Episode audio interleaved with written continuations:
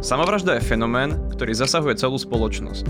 Správami o dobrovoľnom odchode napríklad známej osobnosti žijú médiá často celé dni a väčšina z nás sa vtedy len ťažko ubráni úvahe, čo k nevedie. Čoraz viac sa stáva je súčasťou nášho každodenného uvažovania, o čom svedčí aj náraz poradenských rozhovorov o tejto téme na linkách dôvery. Ako samovraždu chápať? Je to prejav slobody a kontroly nad životom, či skôr zúfalstvo a beznádej? O tom, v akých rôznych rovinách sa dá nad samovraždou uvažovať, aký postoj k nej zaujať a čoho sa naopak vyvarovať sa dnes budem rozprávať so psychiatrom Michalom Patarákom.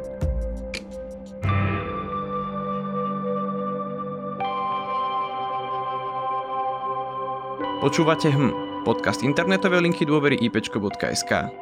Moje meno je Rudo Sladkovský.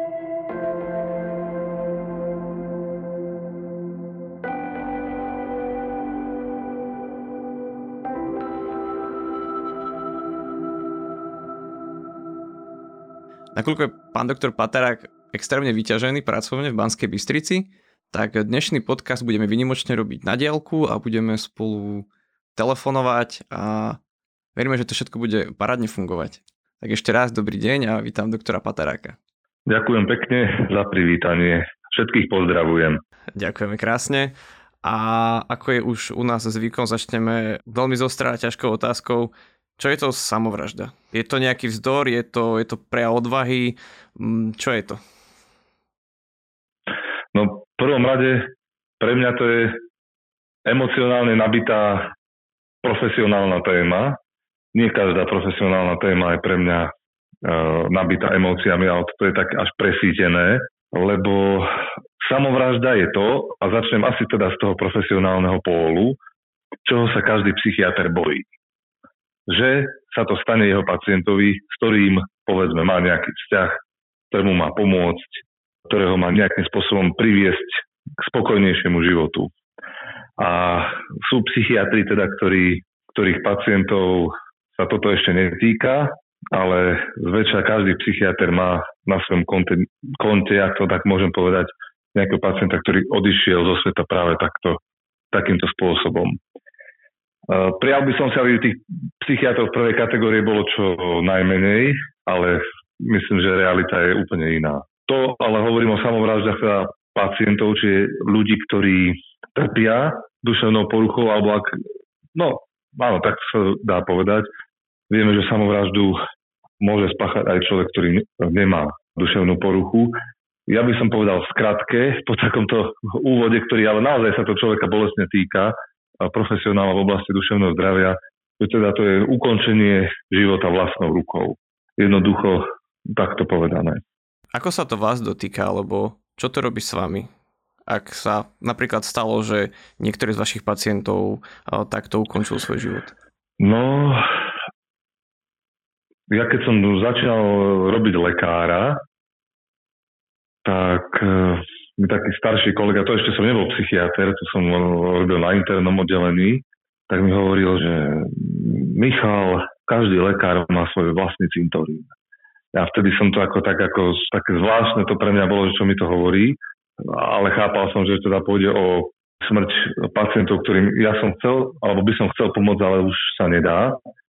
No a potom, keď som začal so psychiatriou, tak to nabralo úplne iný rozmer, toto, čo mi vtedy povedal a vždycky si na to spomeniem, keď hrozí, keď je nejaká taká iminentná hrozba, že, že pacient naozaj, alebo človek, ktorý mi je zverený, a asi takto by som skôr mal o tom hovoriť, tak premýšľa o tom, že by si ublížil. Pre mňa je to taká troška aj strašidelná téma a taká, čo ide priamo cez srdce, pretože keď sa niečo takéto stalo tým ľuďom, nie len ktorých som teda viedol ako psychiatr, ale povedzme, že som s nimi iba prišiel do styku ako psychiatr, povedzme na konzíliu niekde alebo na oddelenie a potom som ich už neviedol ambulantne.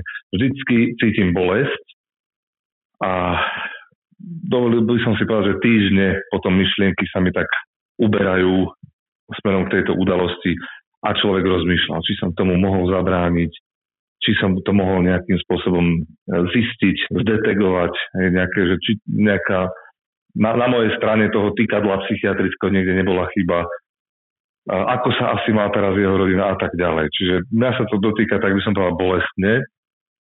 A často sa to dotýka priamo sebavedomia psychiatra, by som povedal. Ja, ja otvorene asi by som to takto aj povedal. E, to troška otrasie človekom, že doprčiť, či, či ja viem tú psychiatriu robiť a tak ďalej, ale samozrejme to nie na všetko mám vplyv. Bola by to veľká ilúzia myslieť si, že ako psychiatr môžem nalinajkovať niekoho, aby nerozmýšľal o samovražde alebo aby to nespáchal a myslím, že to nie je ani takouto formou žiaduce. Ale, ale o tom viete aj vy svoje, hej, však napokon práve, práve toto riešite, takže to možno z iného hľadiska a, a iný, iný tam je ten náboj medziludský alebo zodpovednosť, ale tiež si myslím, že to, že to musíte nejaký takto ako, že tam sú také elementy bolesti alebo nejakých negatívnych emócií s tým spojené, nie? Jasne, akože aj pre nás ako poradcov IPčka je to ťažké. Je to, je to určite veľmi náročné. A keď to s vami ako s psychiatrom, možno dá sa povedať, že tak zatrasie alebo zamáva, že mm. to týždne ostane vo vás, ako sa na samovraždu alebo ako samovraždu vníma možno okolie toho človeka, ktorí možno nie sú v tom odborníci, ako to možno vníma rodina, priatelia alebo spoločnosť všeobecne, ako sa na to pozera? Začal by som tou rodinou. Vždycky to je tragédia, alebo poviem zo subjektívneho pohľadu, u všetkých ľudí, ktorých, ktorých nejakým spôsobom e, som sa stal súčasťou ich príbehu a potom uh, oni skončili so svojím životom, tak som vnímal tragédiu, pocity teda tragédie, nešťastia a, a, a smútku a, a šoku tej rodiny teda, a ktoré sa to týkalo, ktoré sa potom samozrejme to prenáša aj na mňa všetko. A nikdy tam nebol, a to je zaujímavé, nejaký, ale to je môj príbeh samozrejme, nejaký afekt namierený proti mne, hej, že by sa hnevali na mňa ako na psychiatra, že ja som nejakým spôsobom zlyhal, alebo že by, že by mi to nejakým spôsobom vyčítali. Vždycky to bola bolesť, ktorú skôr so mnou vzdielali a, a musím povedať, že vo väčšine prípadov, a to sa dá spočítať na prstoch jednej ruky, tak prišli za mnou tí rodinní príslušníci, poďakovali sa mi, hej, so slzami v očiach, čiernom a tak ďalej. A, a potom sme spoločne prebehli ten, ten príbeh, to, čo sa asi mohlo stať, ako, čo, aké mohol mať myšlienky, prečo sa to stalo a aj im som poskytol potom e, nejakým spôsobom také možnosť zdieľať to, uvoľniť sa a takú ako kvázi konzultáciu. Čiže mám, mám z toho veľmi také, až zimom riavky mi nabehajú, keď si na to spomeniem všetko. Čiže toto je pol takého subjektívne prežívania rodiny, ktoré sa to týka, čo je v podstate tragédia, nešťastie a smútenie, ktoré potom nastáva. A vo všetkých prípadoch to bolo náhle. Že ten človek sa mal v podstate dobre a alebo ľudia to tak vnímali, aj tí príbuzní. A na kontrolách u mňa tiež tí pacienti nevykazovali nejaké známky, že by som sa mal začať dôvodne obávať o toto. No ale potom je ten pol, taký by som povedal, spoločenský. A tuto to sa zaujímavo tak prelamuje do rôznych rovín, pretože do značnej miery sa mi niekedy zdá, že tá samovražda sa tak ako keby romantizuje. Že to je niečo, čo, človek urobí, keď už naozaj e, nevie kam, keď je zahnaný do nejakého kúta, keď trpí bolesťou, ktorú už nevie zdieľať alebo nevydrží, hej, že ako keby človek na to mal právo a veľakrát sa napríklad na, na internetových diskusiách alebo nejakých článkoch stretávam s takýmto postojom. To nie je asi postoj v nejakej väčšinovej spoločnosti, ale mnohí ľudia, napríklad ak, ak, akási kvázi tichá sympatia sa šíri k známym ľuďom, ktorí povedzme takto skončili svoj život hej, a dochádza takej ešte viac ich idolizácii a ľútosti nad tým, že aký, aký ťažký život museli znášať alebo aké boli ich problémy a tak ďalej. Čo to je taký tiež zaujímavý moment v tom, v tom chápaní samovrážd. Potom je tam ten rozmer styčného bodu samovražda a eutanázia, že do akej miery to súvisí vlastne s tými problémami eutanázie a či to je len nejakým spôsobom e, vyjadrenie prianie smrti a potom delegované na druhého človeka, ktorý ho usmrtí, ale v podstate filozoficky za tejto samovražda a tak ďalej a tak ďalej. Čiže tiež e, nejakým spôsobom sa tam zdôrazňuje alebo akcentuje, že človek má na to právo v istých situáciách.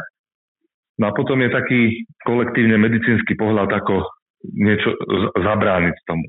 A v neposlednom rade to som zaregistroval medzi, povedzme, mladými ľuďmi, e, kde sa o samovražde veľmi často hovorí, ako, o, ako keby to bola súčasť nejakej kultúry alebo spôsob komunikácie medzi nimi, že keď je zlé, keď mám webku, hodím si to, alebo je to teraz na mašlu a tak ďalej, že tá samovražda sa tam objavuje buď v tých slabších takých hovorových intenciách, alebo aj v takých silnejších, údernejších, že sa priamo rozprávajú, že ja mám pocit, že si to už hodím, lebo hej, že ako tá samovražda sa objavuje v tom, v tej konverzácii mladých ľudí, čo je pre mňa veľmi zaujímavé. Ja sám som to nezažil ako mladý, čiže tiež je to také, neviem, či sa to týka nejakým spôsobom moderného nejakých subkultúr alebo spôsobu komunikácie, ale tiež som to zaregistroval. Čím to možno je, že má tú samovraždu nemáme takú chopenú, že vlastne tie názory idú od toho, že, že sme tým šokovaní, možno pobúrení, smutní, nahnevaní a na druhej strane, že tú samovraždu niekedy glorifikujeme alebo obdivujeme ľudí, ktorí sa možno na protest upálili. Alebo napríklad schváľujeme tú eutanáziu, že naozaj ten názorový pól ide úplne rôzne. Čím to je, že, že to nevieme tak nejak možno uchopiť. No to ste povedali zaujímavý kontext, to samovražda upálenie. V podstate však teraz bolo okrúhle výročie toho Palachovho upálenia a aj debaty o tomto nastali, samozrejme aj v odborných kruhoch a teraz opäť sa to štiepilo. Že boli ľudia, ktorí naozaj ho vnímali ako hrdinu, ktorý svojím spôsobom upozornil na apatiu spoločnosti a iný zase, že, že tam musela byť nejaká duševná porucha alebo niečo to podmieniť, proste takýto skutok, ako keby nemohol e, spraviť normálny človek. Hej, že aj, e, a teraz tie názory, v akej polarite sú a krásne sa dá o tom diskutovať. Hej. Ako, ako to naozaj bolo, to sa neodvážujem so svojimi znalosťami teda tvrdiť, ale tiež je to tá zaujímavá téma veľmi.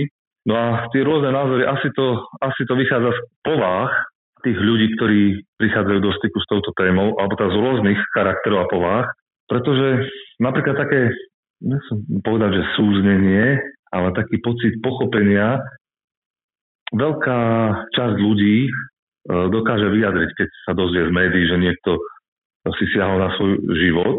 A ako keby sa neempatizuje s tými pozostalými, povedzme, s jeho najbližšími z toho človeka, ale s samotným jeho osudom podľa mňa preto, že človek si to vie predstaviť na sebe. Lebo každý z nás zažil, keď život je na figu. Keď sa nám nedarí alebo sme v nejakom nešťastí, nemyslím si, že existuje nejaký človek, ktorý naozaj má slnečnú cestu pred sebou. A skôr či neskôr nás napadnú aj myšlienky, či v takejto situácii by som si nerozmýšľal by som nad tým, že si siahnem na život. Nebol by som nešťastnejší skôr ako žijúci, než nežijúci a tak ďalej. Hej, že toto sa týka nás všetkých, nás to oslovuje, je to totiž existenciálna otázka. Týka sa smrti. A preto to je také afektívne nabité. A tým, že mnohí ľudia dokážu pochopiť toto konanie vnútri, i keď nie realizovať, ale pochopiť, tak si myslím, že s ním nejakým spôsobom sympatizujú. Že tam je nejaká taká, ako keby taká tragická vlna v takom uh, podtexte, že ten život predsa len aký, akýsi tragický a málo tu je spokojnosti, šťastia, tak chápeme, že tento človek to urobil a dokonca, že nabral silu na to a to už je ten námet na glorifikáciu a tak ďalej. Ja to úplne neviem vysvetliť, hej, že naozaj necítim sa kompetentný celej tejto šírke vnímania samovrážd, každý z tých, z tých farieb dúhy alebo z tej, z tej časti vejára ktorý pokrýva tie rôzne aspekty, to nejak vysvetliť. To sa necítim kompetentný. Ale určite je to niečo, čo sa nás týka vnútorne všetkých. Všetci pri tej téme spozorníme. Dotkli ste sa témy glorifikácie samovražd a o tom, ako mm, často aj médiá informujú o smrti slávnych osobností alebo ľudí, ktorí sú nejakým spôsobom verejne známi. Informujú o tom médiá dobre? Touto otázkou som sa už viackrát zaoberal. V podstate vždy som s tým konfrontovaný, keď nejaký článok vyjde alebo keď sa stane táto tragédia nejakej známejšej osobnosti.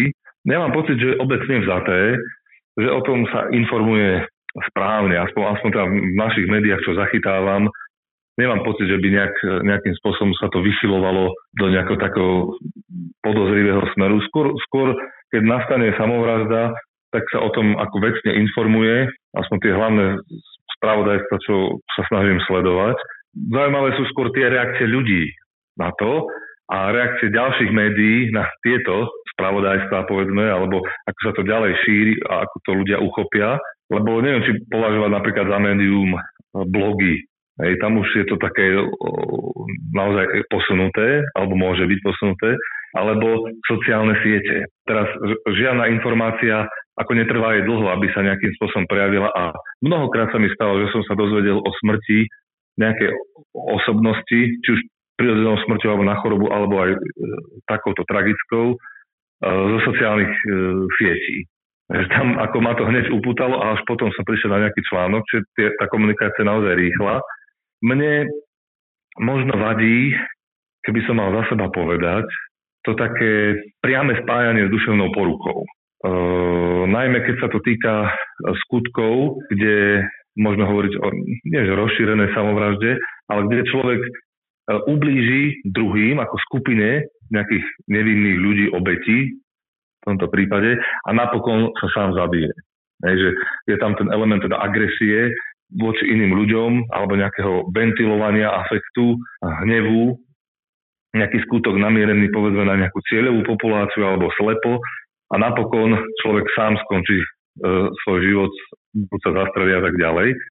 Tak v tomto, v tomto prípade veľakrát sa tam hovorí priamo o duševných poruchách, alebo ak si pamätáte, ten pilot, uh-huh. ktorý, ja už neviem, kde, kde to namieril to lietadlo s cestujúcimi do, do nejakého brala, tak e, ako by sa to hneď zvládalo na tú duševnú poruchu a tak ďalej, aj, aj takéto agresívne činy, kde si myslím, že, že nie vždy je podstatné to, že ten jedinec trpel duševnou poruchou alebo chodil k psychiatrovi, ale skôr to, ako v akej spoločnosti s tou duševnou poruchou žil.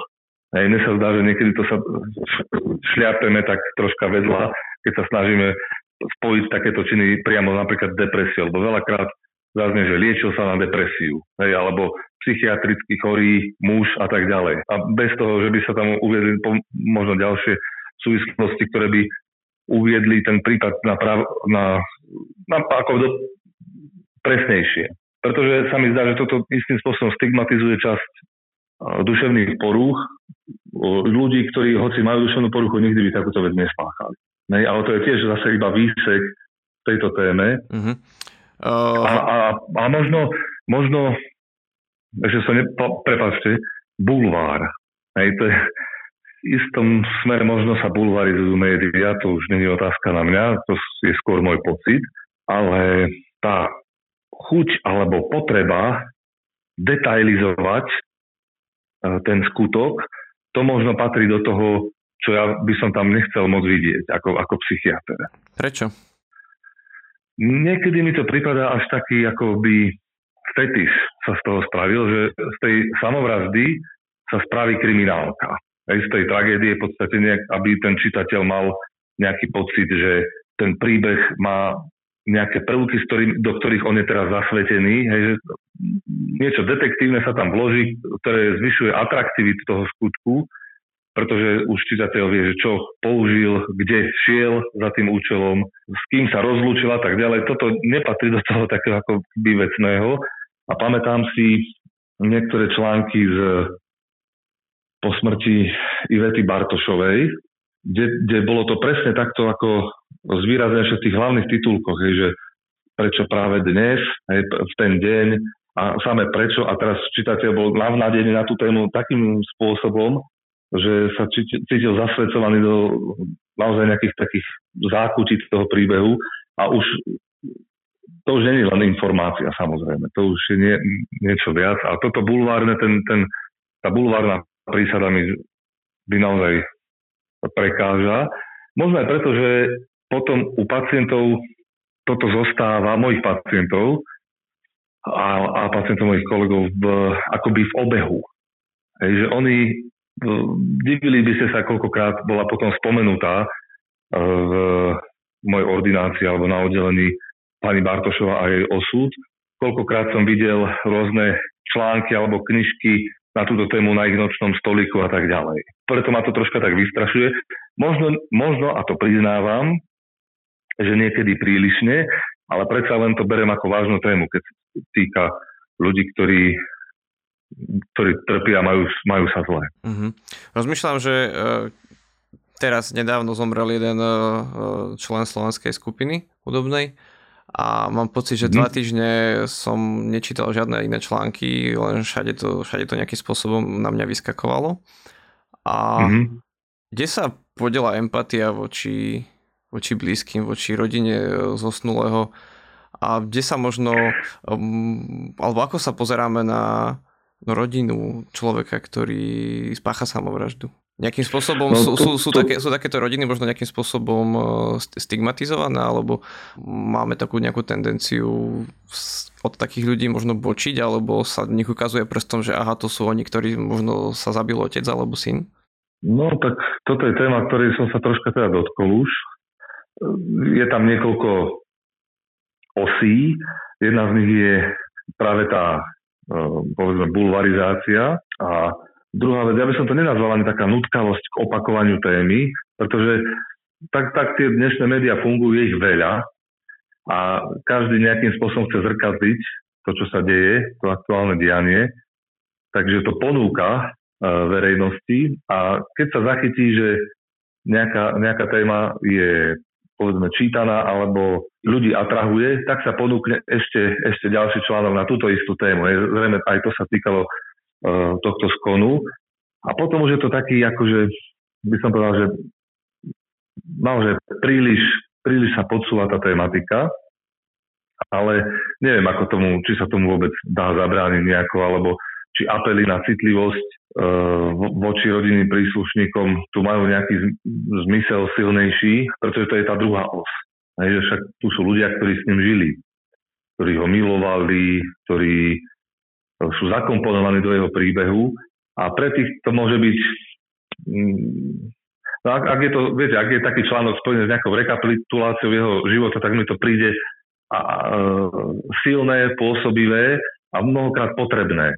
Hej, že ukázať, že aký to bol človek a tak ďalej, ako pri akejkoľvek inej e, smrti alebo tragédii, keď odíde niekto známy, veľký alebo dôležitý z našej spoločnosti. Ale na druhej strane potom to už nejak prílišne tým bombardovať. Ono to zostáva v našom nielen nie, nie vedomí, ale aj podvedomí. Je to niečo také pôsobí to. Jednoducho to pôsobí a veľakrát v ťažkých chvíľach to ľudskú mysel zavedie do toho príbehu potom, aj do, tým, do toho spôsobu, akým bol prezentovaný. Vidíte tie reakcie mojich pacientov, povedzme na tú pani Bartošovu. E, tá rovina alebo os tých príbuzných, ktorí v podstate týmto sú traumatizovaní, tak to sa úplne ignoruje v dnešnej spoločnosti. To, to akoby nikoho nezaujímalo. Ja sa častokrát pozerám na ten článok z tejto perspektívy, to je možno profesionálna deformácia, ale zase len e, vychádza mi to tak, hej, že niekedy ten spôsob alebo tá multiplikácia tých textov mi príde taká až už samoučelná a naozaj atrahovať pozornosť čitateľa ale o to zrejme dnešným médiám mnohokrát ide, aby mali čit- čitateľnosť, čítanosť. Uh, reakcie na uh, smrť, respektíve voči rodine, to sa neodvážujem tvrdiť, ak- aké sú na spoločenskej úrovni, ale viem si veľmi dobre predstaviť to bočenie, ktoré ste naznačili, lebo je tam to tabu smrti. Aj zrazu my vidíme, že oni E, sa trápia, sú, nejak, sú nešťastní a nechceme otvárať tú tému. Ja hovorím o, o osobnej, osobnej rovine, povedzme, že poznáte tú rodinu, nejak susedia známi. Takže nechcete otvárať tú tému bolestnú, ale zároveň vám príde blbe otvoriť akúkoľvek inú tému, keď viete, že oni touto žijú. Tak z tohto vzniká tá izolácia. Tá, on, to je samozrejme chyba. To je chyba našej spoločnosti, že takto reagujeme odsúvame utrpenie, tabuizujeme smrť, takže sa ponechá tá rodina potom svojmu vlastnému smutku na miesto toho, aby sa nejakým spôsobom stala alebo do, dala včlenila do istého kolektívu, kde, ktorý by jej mohol aj pomôcť v tom smútení, povedzme. Uh-huh, uh-huh. Je to zaujímavé, ako my ľudia reagujeme.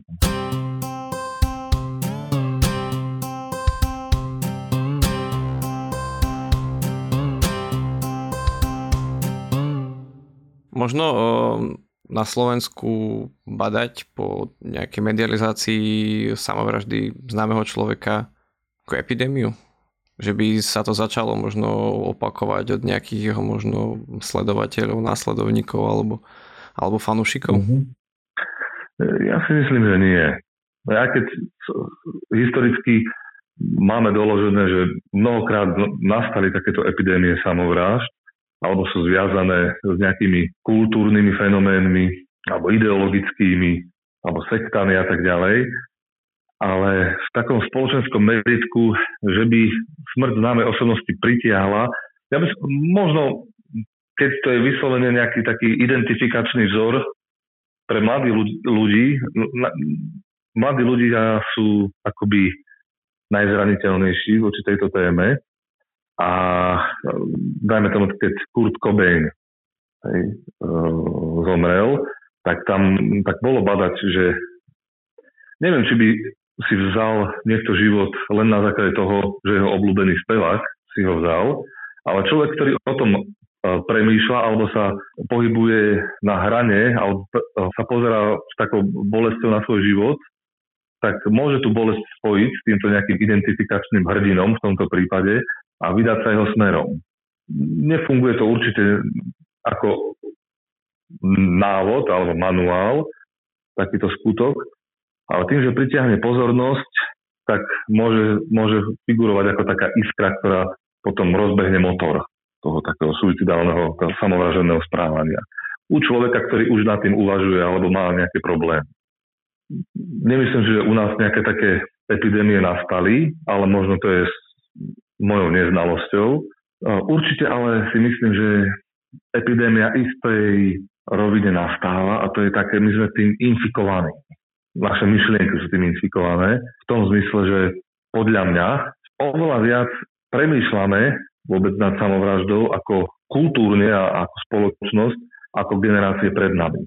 Hej, že vždycky boli samovraždy, vždycky sa to vyskytalo, hoci aj, aj podľa štatistik vieme napríklad, že boli početnejšie pred rokom 89 ako po ňom, takže z tohto hľadiska to vyzerá, keď sa pozrieme na štatistiku celkom dobre, ale to nie je vec, ktorá je zachytiteľná štatistikou, pretože my akoby sa pozeráme inak na svoj život. Akoby jeho hodnota toho života je posunutá, ako niečo, že keď mi bude e, zle, keď nebudem niečo zvládať, tak je tu možnosť, ktorá sa volá samovražda. Hej, že dostáva sa to do našich takých myšlienkových registrov toto by som nazval ako také, že to je epidemické. Prináša to nielen ako medializácia samovrážd alebo vždycky spoločensky živá téma samovražda, ale aj témy eutanázie, ľudských práv nad svojim životom, hej, ako keby som bol subjekt, ktorý vlastní svoj život a teda s ním môžem naložiť ako chcem. A napokon aj taká nejaká, ja teraz možno použijem také divné slovičko, taká naša vnútorná slabosť, že my už sme také krehšie bytosti, ako kedysi ten človek bol a samovraždu proste pripúšťame ako možnosť, len, už len ako takú únikovú fantáziu naozaj, že, že nás to nejakým spôsobom ventiluje. A že si, že si vieme predstaviť, že keď, keď nejde to podľa toho, ako my chceme, podľa tej našej kontroly, takže toto je na porúdzi. Pre mňa to je zaujímavé. Aj keď samozrejme ja nemôžem priamo porovnať predchádzajúce generácie s našou, ale vidím, že v myšlienkach to máme všetci. Je niečo takéto akoby zakomponované. No ale nie u každého sa to teda prejaví a zrealizuje. No a samozrejme, samozrejme. To je také, uh, no ja mám skúsenosť, že väčšina ľudí premýšľa nad samovraždou. To, toto si myslím, že je taká základná myšlienka na odstabilizovanie v podstate, ale premýšľa na mňa už čisto teoretickej rovine, alebo v, tak, v takej podobe nejaké úľavovej fantázie. Hej, že naozaj, keď ťažká choroba príde alebo sa niečo deje, tak človek si sám seba predstaví, ako si zoberie život. Ale tej úľavovej fantázie mu to až tak nejde predstaviť si, že ako to spraví, ako si ublíži, pretože to nás narcisticky zraňuje a už pri tej predstave cítime bolesť. Mozog to má zariadené. Ten púd seba záchovy alebo konštrukt púdu seba záchovy to nejakým spôsobom zariaduje. Ale je tam taká fantázia úľavy, že potom bude pokoj. Hej, a to je tá, tá ilúzia, už to iluzórne, že keď nebudem existovať, tak príde pokoj, ale samozrejme je to logická kontradikcia, pretože keď nebudem existovať, nebude ani pokoj. Ja to už zase zachádzam inde možno. A kde, kde je možno tá hranica toho, že človek dokáže prekonať ten púd seba záchovy a v tej hamletovskej otázke byť či nebyť sa rozhodne pre to druhé? No to je niekedy práve výrazom púdu seba záchovy, že človek k tomuto inklinuje. Pretože človek premýšľa o ukončení svojho života a teraz už nehovorím o nejakých takýchto úľavových fantáziách alebo pripúštení nejaké potenciality, ale aktívne premýšľanie teda ako o jednej e, z ciest, ktorou sa vydať, tak premýšľa vtedy, keď sa mu vidí, že jeho život už nemôže viesť tak, ako chce. Alebo e, že už to není akoby jeho život. A to je ako veľký paradox, alebo možno to tak znie, ale podstate si chce taká tendencia zachovať svoju identitu, ako ju pozná, tak e, v ňom preváži tak, že si vlastne ten život zoberie. Dalo by sa na tým uvažovať aj v tomto zmysle, že to je v podstate vyjadrenie toho púdu seba záchovy, i keď značne radikálnou alternatívnou cestou. Každopádne je to niečo ako útek, niečo ako stratenie iných perspektív alebo možností. Ja napríklad som videl alebo teda rozprával sa s ľuďmi, ktorí nie že premýšľajú nad samovraždou, alebo že nielen, že im to každý deň napadne, alebo aj ako by to zrealizovali, že to sú ako také stupienky rôzne, ale že dokonca uh, tam bola túžba. Aj, že oni túžia proste potom, aby, aby zomreli, aby neboli. Takže tam sa tam vždycky sa ukázalo, že, ne, že to je podmienené duševnou poruchou a akútnymi symptómami v podstate. Čiže keby som sa mal vrátiť, ale vždy je hranica byť, nebyť, ťažko sa mi veľmi na toto odpovedá. Neviem nejakým spôsobom to uchopiť. Ja len viem, alebo mám pocit, že viem, že človek vždycky chce skôr žiť, ako nežiť, ale istých situáciách alebo za istých okolnostiach volí nežiť pretože nem, nemôže žiť tak, ako chce, alebo mu prípada nedôstojne žiť v tých podmienkach, alebo je tam nejaký iný element, ktorý mu tú túžbu po živote nejakým spôsobom zakali. Ja myslím, že tá, to púdenie žiť, alebo ten drive vnútorný toho živého organizmu, tam je stále aktívny, len nejakým spôsobom je prekrytý nejakým silnejším afektom alebo myšlienkou, ideou. Mne sa zdá, že každý z nás má to, to byť za istých okolností je to nejakým spôsobom zahmlené a vtedy sa objavuje ako to nebyť. Ale že by niekto zvažoval ako v tej Hamletovej otázke, že byť či nebyť, a takto poeticky alebo v podstate racionálne si prebala pre a proti, tak toto, hoci sa hovorí o takých bilančných samovraždách, toto je pre mňa vzdialená téma a myslím si, že to nikdy není vec iba takéhoto rozumového zhodnotenia. Vždycky tam hrajú rolu tie pocity, tie, ktoré to môžu nejakým spôsobom skresliť, zúžiť ten problém na nejaké videnie jasného konca, ktorým je smrť a tak ďalej. Ďakujem za, za to je riadne, to je riadne, odpoveď. to je riadne hnusný rozhovor, že? No, tá téma je hrozná. To už je náš tretí podcast o samovraždách, takže ja už začínam byť taký cynický. Tak? ja, no, že to je... Musí, musíme, musíme to nejako pozitívne ukončiť. Hej, hej, ale viete, to je také, že aj v e, trápeniach, e, v nejakom súžení, v bolestiach a tak ďalej, keď vystáva táto otázka vlastnej existencie, spôsobu prežitia toho utrpenia e, na povrch, tak i, i ľudia, ktorí, a takí sú medzi nami, ktorí možno aj denne im napadne myšlienka na samovraždu, tak vyskytujú sa drobnosti, ktoré ich zrazu pritiahnu viac, ako si vziať život. Hej? Napríklad, to je tá, neviem, asi Albert Camus mal tú otázku, že mám sa dneska zaviť, alebo si radšej dám šálku kávy. Hej? A rozhodne sa pre tú šálku kávy. Hej? Že z tejto také abstraktnej existenciálnej témy, ktorá aj môže byť chronicky prítomná u človeka trpiaceho, dajme tomu, tak e, rôzne drobnosti mnohokrát takémuto človeku prídu o mnoho, o mnoho, o mnoho atraktívnejšie, ako zobrať si život. Povedzme šálka teplej kávy, rozhovor s nejakým kamarátom, film, prechádzka, výhľad z kopca a tak ďalej. Hej, že to, to je, ten život je tak nesmierne krásny a ponúka toľko drobností, úplne takých ako bodových okamihov šťastia, alebo aspoň jeho takých náznakov, že i tým ľuďom, ktorí chronicky rozmýšľajú na samovraždu, stojí ten život za to, napriek tomu, že teda sa, sa majú zle. A ja mám takú skúsenosť, že mi hovoria pacienti, že včera ma už napadlo naozaj, že sa zabijem, ale potom mi zavolal kamarát a išli sme spolu von. Hej? Alebo išla som s nožíkom do parku, že to tam už konečne ukončím a zrazu som počula smiech. A nožík som dala do kapsy a odišla som stať. Hej, že samotný zážitok, že niekto sa smeje, hej, toho človeka keby odhovoril od toho, že to sú veľmi zaujímavé momenty, ktoré človek niekedy počuje v týchto autentických takých komunikáciách od, od tých ľudí, ktorí tým trpia takýmto samovraženými myšlienkami.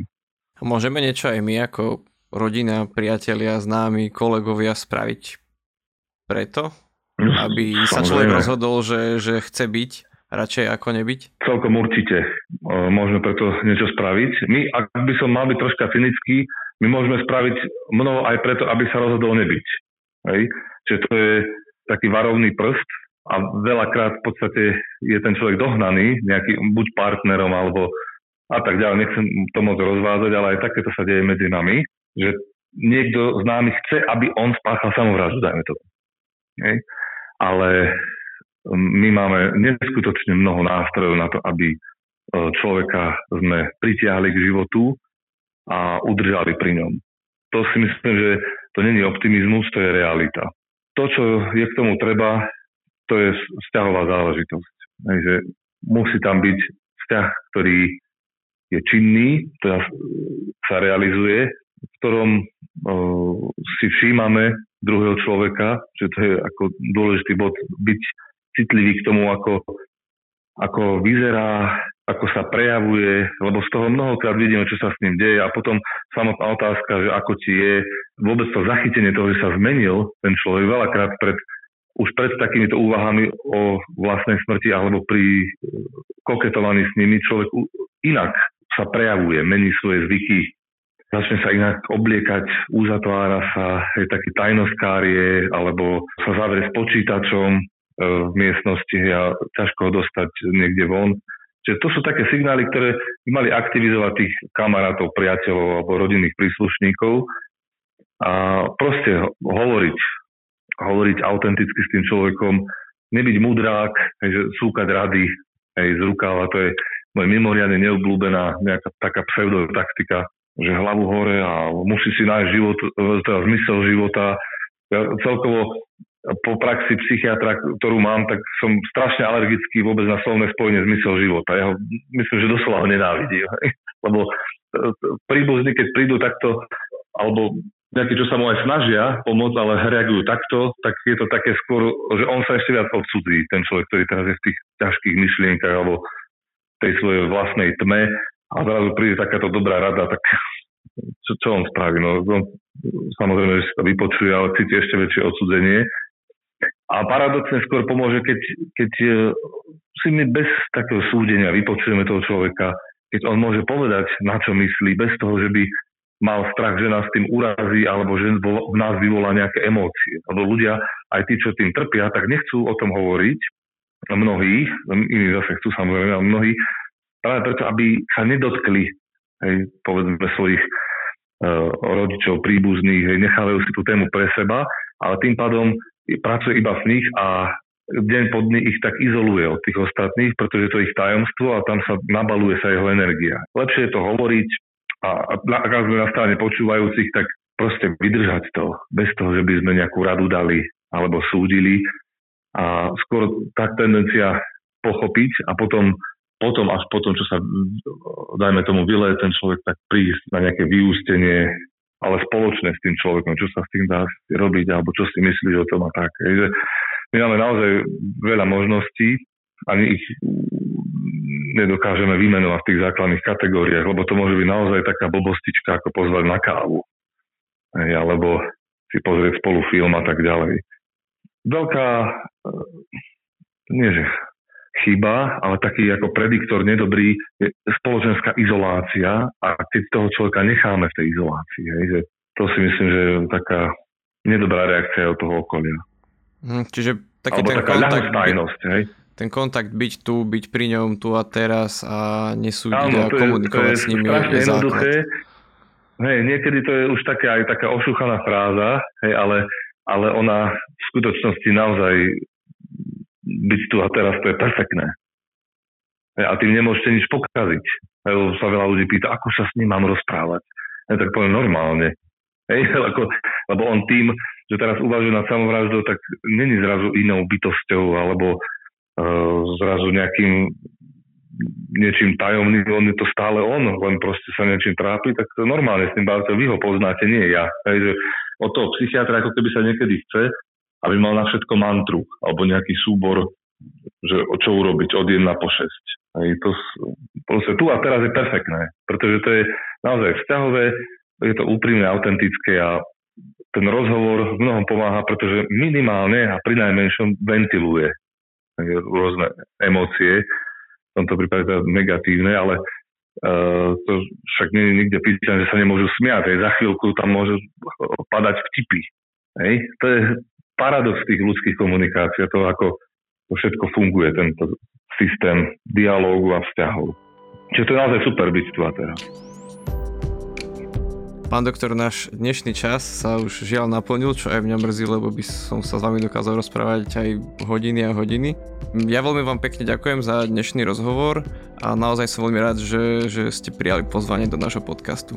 A ja som veľmi rád, že som sa mohol s vami porozprávať na túto tému a ospravedlňujem sa, ak som niekedy zachádzal do detailov, ktoré neboli príhodné. Mm, Je to úplne v poriadku a my veľmi krásne ešte raz ďakujeme. Dovidenia. Dovidenia, do počutia. Počúvali ste HM, podcast internetovej linky dôvery ipčko.sk. Ak máte ďalšie otázky hľadom samovraždy, nezabudnite si vypočuť aj náš predošlý diel o samovražde s Marekom Madrom. Nájdete ho vo vašej obľúbenej podcastovej aplikácii. Podcast HM vzniká v nahrávacom štúdiu Štúdíko a podielajú sa na ňom aj Marek Franko, Lenka Nemcová a Marek Madro. Ak sa vám naša práca páči, budeme vďační za finančnú podporu. Aj malé, ale pravidelné dary nám veľmi pomáhajú. Ak nás chcete kontaktovať, môžete využiť e-mail podcast.ipčko.sk či náš Instagram alebo Facebook. Ďakujeme a nezostávajte sami.